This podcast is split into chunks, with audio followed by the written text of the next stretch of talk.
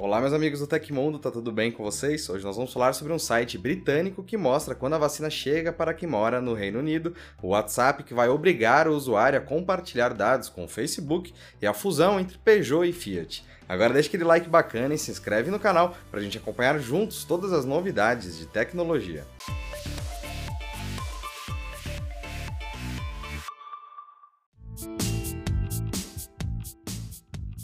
A partir de fevereiro, o WhatsApp exigirá que os usuários permitam o compartilhamento de dados com o Facebook para continuar usando o mensageiro. A mudança nos termos do serviço e da política de privacidade está em uma notificação que começou a ser enviada pelo aplicativo na quarta-feira. De acordo com o XDA, o aviso deixa claro que o compartilhamento do número do telefone de quem usa a plataforma de mensagens, o endereço de IP e as interações com pessoas e empresas, entre outras informações, se tornará obrigatória no próximo dia 8 de fevereiro fevereiro. O objetivo disso tudo é promover uma maior integração do WhatsApp com os demais serviços pertencentes à empresa liderada por Mark Zuckerberg, como o próprio Facebook e o Instagram, processo que já havia sido anunciado. As informações podem ser usadas, por exemplo, para exibir anúncios personalizados.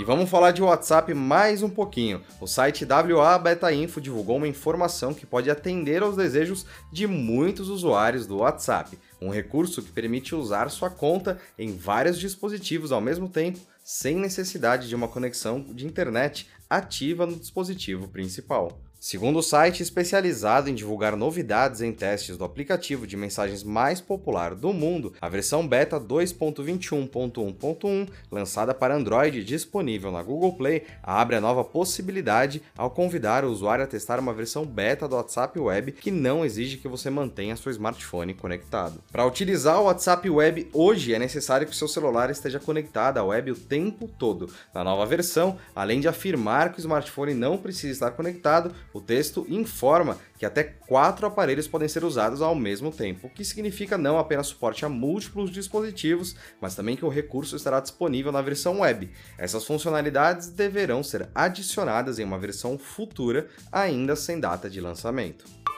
E o ano de 2021 já começou agitado no mercado automobilístico mundial com o anúncio da fusão entre a Fiat Chrysler e a Peugeot Citroën na segunda-feira após a aprovação dos acionistas. O negócio, que foi iniciado lá em 2019, levará à criação de uma nova gigante do setor, liderada pelo empresário português Carlos Tavares, atual CEO do grupo francês. A união das companhias ítalo-americana e francesa resultará na criação da Stellantis, cujo nome significa algo como brilhar com as estrelas. Ela terá sede em Amsterdã, na Holanda, e ações negociadas nas bolsas de Nova York, Paris e Milão a partir do próximo dia 18. O valor de mercado da nova montadora é de 62,7 bilhões de dólares. Juntas, as 14 marcas pertencentes aos dois grupos colocam a Stellantis como a quarta maior montadora do mundo, com mais de 400 mil funcionários. Entre as marcas estão grandes nomes do mercado, como Alfa Romeo, Jeep, Dodge, Ram, Maserati, Lancia, Opel, DC e Vauxhall, além das já citadas Fiat,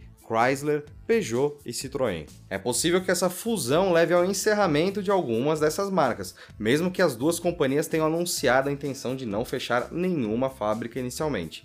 Algumas das mais cotadas para ficarem pelo caminho são a Lancia e a Chrysler, devido à baixa oferta de carros, conforme relata o Ars Technica.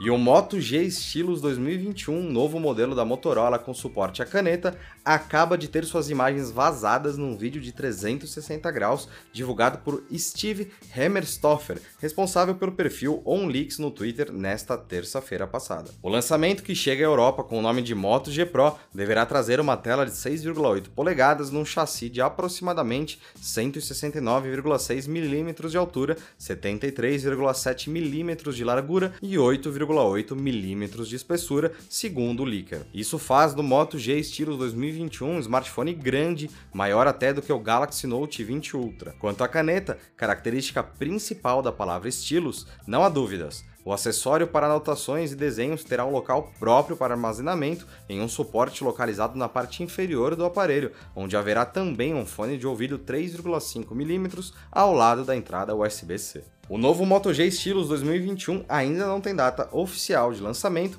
mas tudo leva a crer que o anúncio está próximo, então vamos ficar ligado e acessando o Tecmundo.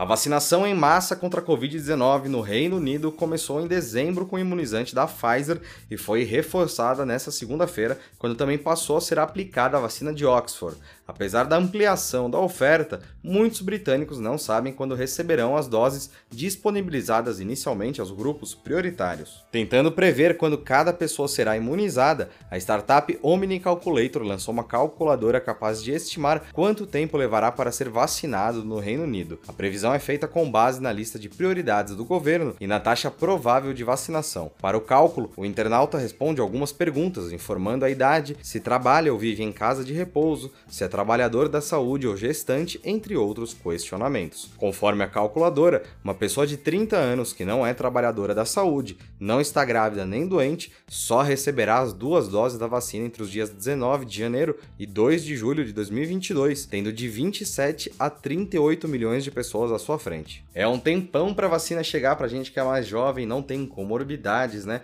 E no Brasil ainda, né? Vai demorar um pouquinho mais. Mas se você morasse no Reino Unido, quando receberia a vacina para o novo coronavírus? Será que vale a pena sair do Brasil para tomar a vacina?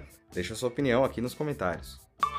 Aconteceu na história da tecnologia. Em 6 de janeiro de 2004, a Apple Computer apresentou a primeira variação da linha iPod, o iPod Mini. O iPod Mini deu início à tendência da Apple de lançar iPods menores que eram frequentemente mais baratos, mas podiam armazenar tantas ou mais músicas que os iPods maiores da geração anterior. À medida que a tecnologia subjacente melhorava, a disponibilidade de um disco rígido menor no iPod Mini e, eventualmente, armazenamento flash acessível no futuro iPod Nano, a Apple continuou a impulsionar a tecnologia do iPod, garantindo que continuasse a ser a força dominante no mercado de reprodutores de áudio digital.